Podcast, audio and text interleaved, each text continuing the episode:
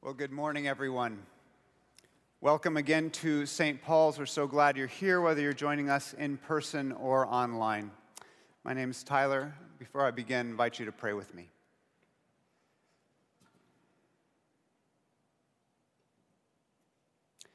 Heavenly Father, I pray that you fill this place and each of us with your Holy Spirit, that your Spirit would give us senses to perceive your living word and see there the face of your Son, Jesus Christ.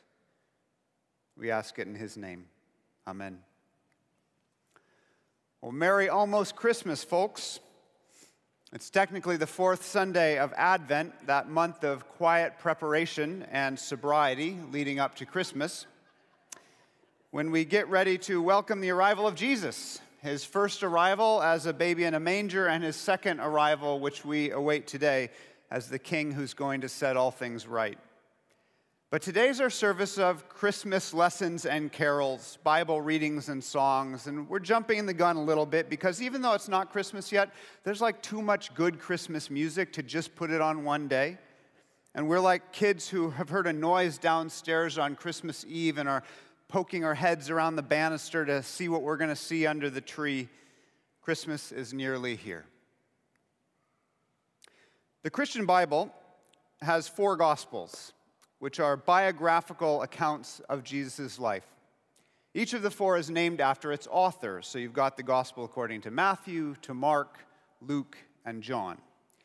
Now, two of those four Gospels, two of these biographical accounts, Mark and John, don't mention anything about Jesus' birth. They don't say a word about that first Christmas. They basically start with Jesus as a 30 year old unknown bursting onto the religious scene and quickly going viral.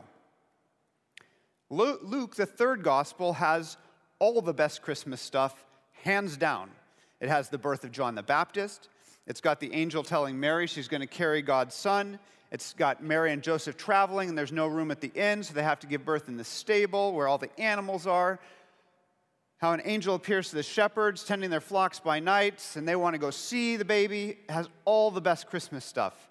And then there's Matthew, which we just heard read, and like no disrespect to the reader, it just feels like a little bit of a Christmas letdown because where's the baby Jesus and the animals and the star? Like, did you notice the first verse in the Matthew reading? It said, Now the birth of Jesus the Messiah, that's another way of saying now the birth of Jesus Christ, took place in this way, and then there's nothing about the birth of Jesus. Instead, it's all about the man who will be Jesus' adoptive father, Joseph, deciding what he's going to do with the news that his fiancee is pregnant and the kid's not his. And let's be real, this is not the stuff of nativity scenes. Like, imagine if you went to someone's house in December and you saw this. We've got a slide here. Yeah, you saw this. And you're like, what's that? And they're like, oh, that's my nativity scene, my Matthew nativity scene. See, that's Joseph. He's engaged to Mary, but they're not together yet, so that's why he's by himself. They're not living together yet. Yeah, and here he is. He's found out she's pregnant, and he's going on a walk to think about his life choices. And uh, now here's the angel talking to him in a dream Joseph, son of David, don't be afraid. I mean, like if you did a Christmas pageant according to Matthew, it would be an off off Broadway one man show. The birth of Jesus took place in this way, and it's all about Joseph, nothing about the birth. So, what's up? How is this possibly a Christmas reading? In a nutshell, it's this. What Matthew, the gospel author, wants us to know is that God made the birth of Jesus happen. That this wasn't a birth like every other birth. And the way that Matthew tells us that the first Christmas was no accident is he begins with Joseph. Joseph, Mary's husband, who wasn't biologically related to Jesus, but who would be his father in every respect, who raised and loved and protected him as his own. What happens was this uh, Joseph is a Jewish man, age we don't know, engaged to a probably younger Jewish woman named Mary. His parents would have scoped out the eligible women, talked to her parents, and come to an arrangement that the two would be married. Nothing unusual in this time and place, and frankly, nothing unusual in a lot of places today. Marriage in that time and place was a two stage process. First, the parents agreed, and then the bride and the groom were engaged. And the engagement was not like an Instagrammable event. It was a legal contract with a prenup, the whole shebang. And at that point of engagement, the man and woman are technically husband and wife. That's why Matthew calls uh, Joseph Mary's husband. They're just not living together as married people yet, which was the second stage of marriage. Anyway, so Joseph and Mary in this reading, they're in between the first and second stage. They're formally engaged, which means legally husband and wife. And that's when Joseph discovers that Mary is with child from the Holy Spirit. Now, that's what Matthew tells us, but the situation on the ground would be complicated. The Gospel of Luke says that an angel appeared to Mary and told us that she would conceive a child by the Holy Spirit, as in without anybody else involved, just a baby coming out of nowhere. And after this happened, Mary immediately goes and spends three months with her cousin Elizabeth, who is also miraculously pregnant, but in her old age. Presumably, it's around this time, because people talk, that Matthew says she's found to be with child from the Holy Spirit. But of course, who believes Mary, right?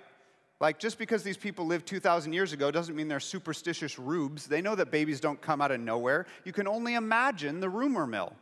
Here's this unmarried woman who's found to be pregnant with no father in sight in a deeply traditional culture where this is a really big deal. At the time, the legal penalty for adultery was death, and adultery is what Mary's pregnancy looked like. So Matthew's telling us she was pregnant by the Holy Spirit. But to everybody else at the time who knew, this would have basically been a huge scandal. And here's Joseph, whose life is suddenly falling apart. His fiancee is pregnant, and the baby's not his. So what's he do? Being a righteous man, Matthew tells us, Joseph was unwilling to expose her to public disgrace, and he planned to divorce her quietly. This is a small detail and it's irrelevant to the overall arc of the story, but I think it's important and lovely, so I just want to do a brief digression and sit with it for a minute.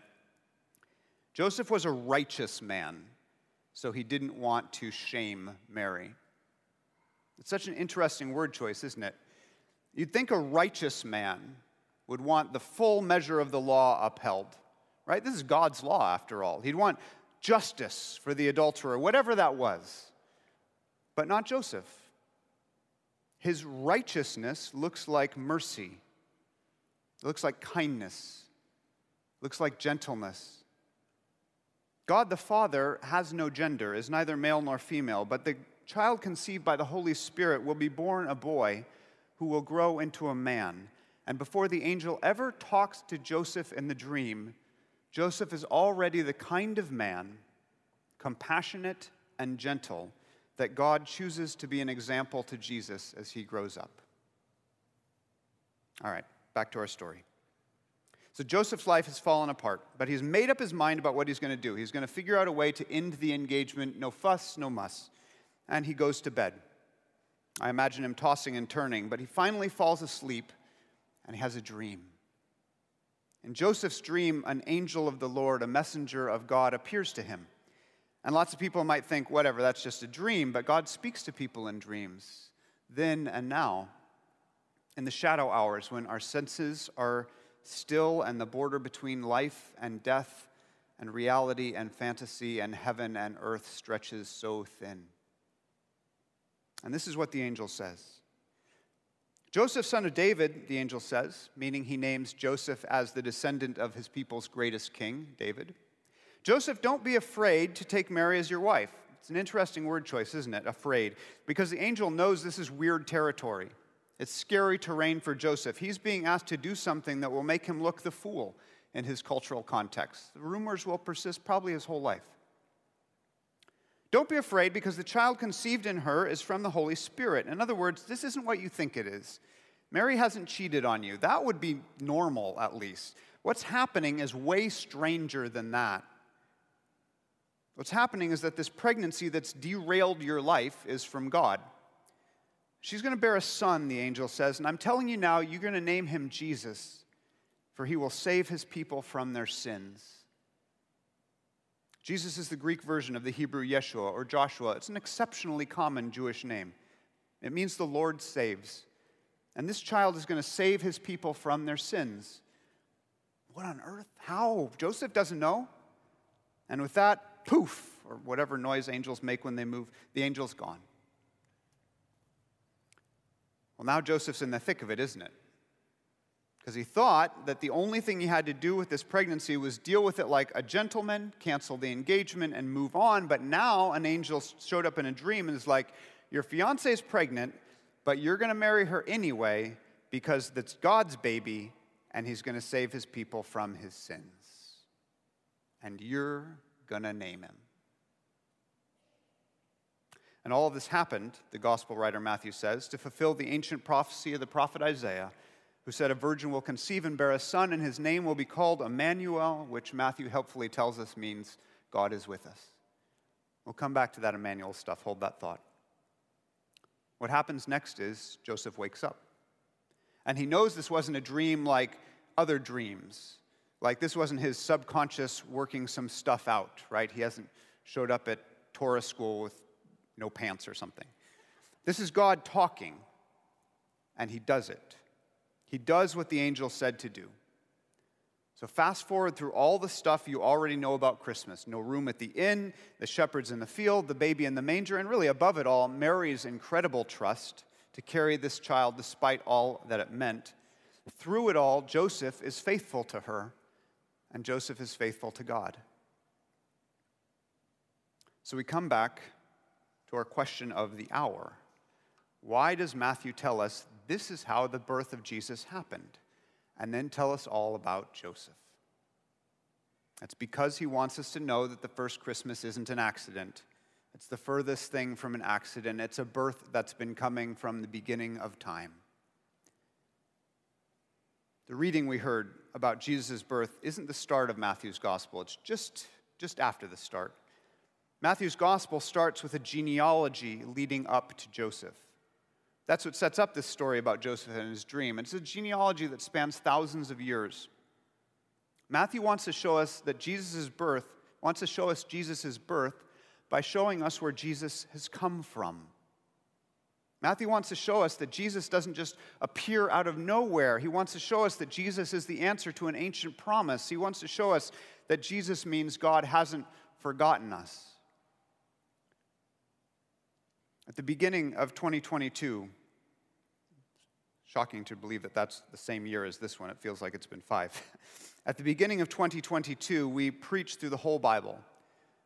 20 weeks, the essential passages in this grand story of God. And those who remember the E100 series might remember us talking about Abraham, a man who lived thousands of years before Jesus. Abraham was faithful to God, and God promised that Abraham's descendant would bless the entire world.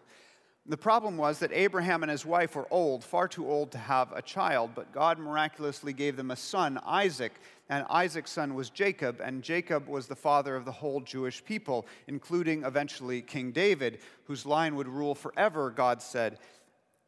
That's the genealogy that Matthew starts his gospel with. It starts with Abraham, down through King David, down through the generations struggling in exile and oppression, leading right to Joseph.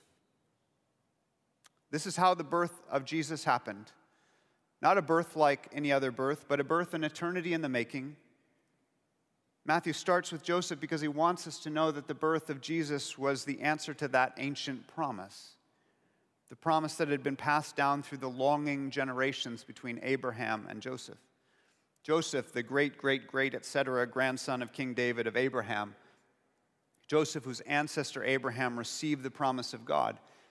See, God made a promise to Abraham, and the proof of the promise was that Abraham gave, uh, God gave Abraham a son. And generations later, the way that God kept that promise that he gave Abraham's descendant, Joseph, God's son. Joseph names him Jesus, meaning the Lord saves, to fulfill the prophecy of a child named Emmanuel meaning God is with us. And in these two names, Jesus, Emmanuel, we've really got the heart of the Christian good news that God saves us from our sins by becoming one of us. It's such a staggering message. There's nothing else like it, nothing else even comes close. You couldn't write this stuff this unbelievably audacious idea that the Creator would become part of the creation, that this is who God is. This is the nature of the world in which we sit. Because this isn't the only way you could think about God in the world, and in fact, pretty much every other way would make a lot more sense. It's certainly a lot easier to imagine, say, that everything's just the result of some impersonal cosmic power and the tragedy of human existence is just an accident playing out on the margins with nobody to watch or weep with us. It's easier to imagine that in a lot of ways than it is to imagine God becoming a baby and the hopes and fears of all the years coming together in a single human child. And I'm sure there are some people here who really struggle to believe this the stuff about the prophecies and the virgin birth, and that's okay. I'm so glad you're here anyway, because maybe you want to believe it.